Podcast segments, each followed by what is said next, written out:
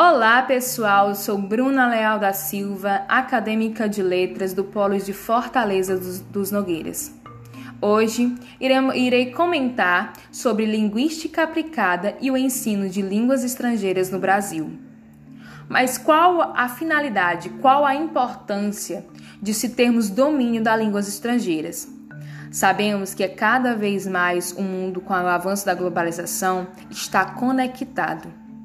Está aí a grande necessidade de termos domínio de pelo menos uma segundo, de um segundo idioma. Porque com ele poderíamos abrir portas para o desenvolvimento tanto pessoal como cultural ou profissional. Na rede profissional, é uma pessoa que tem domínio de uma ou duas línguas é, é, é bastante requisitado e procurado porque o mundo está conectado cada vez mais. Tá aí a grande preocupação voltado agora para as áreas de pesquisas.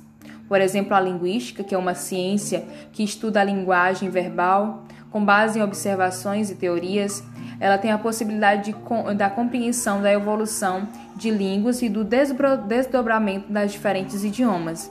Ela também é responsável pelo estudo da estrutura das palavras, expressões e aspectos fonéticos de cada idioma. Pensando nisso, muitas teorias foram criadas. Sabemos que nem todas são agrada, eh, nem tudo agrada a todos. Por exemplo, tivemos a teoria gerativo transformacional. Ela foi um modelo de gramática, foi criada para ser um modelo de gramática padrão na qual nela poderia ser aplicado qualquer língua humana, seja na forma escrita ou na forma verbal.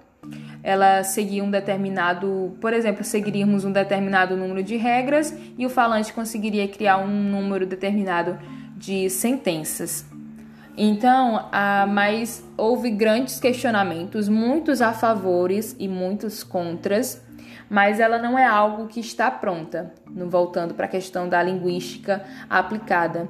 Muitas teorias foram criadas, ela não é algo que está pronto, pelo contrário, é algo considerado recente, na qual a cada vez mais busca se aperfeiçoar. Ela continua estudando todos os avanços que acontecem a todo momento na nossa, na nossa relação social na nossa questão de comunicação, ela está sempre atenta, por isso devemos nos aperfeiçoar nela para assim compreendermos melhor.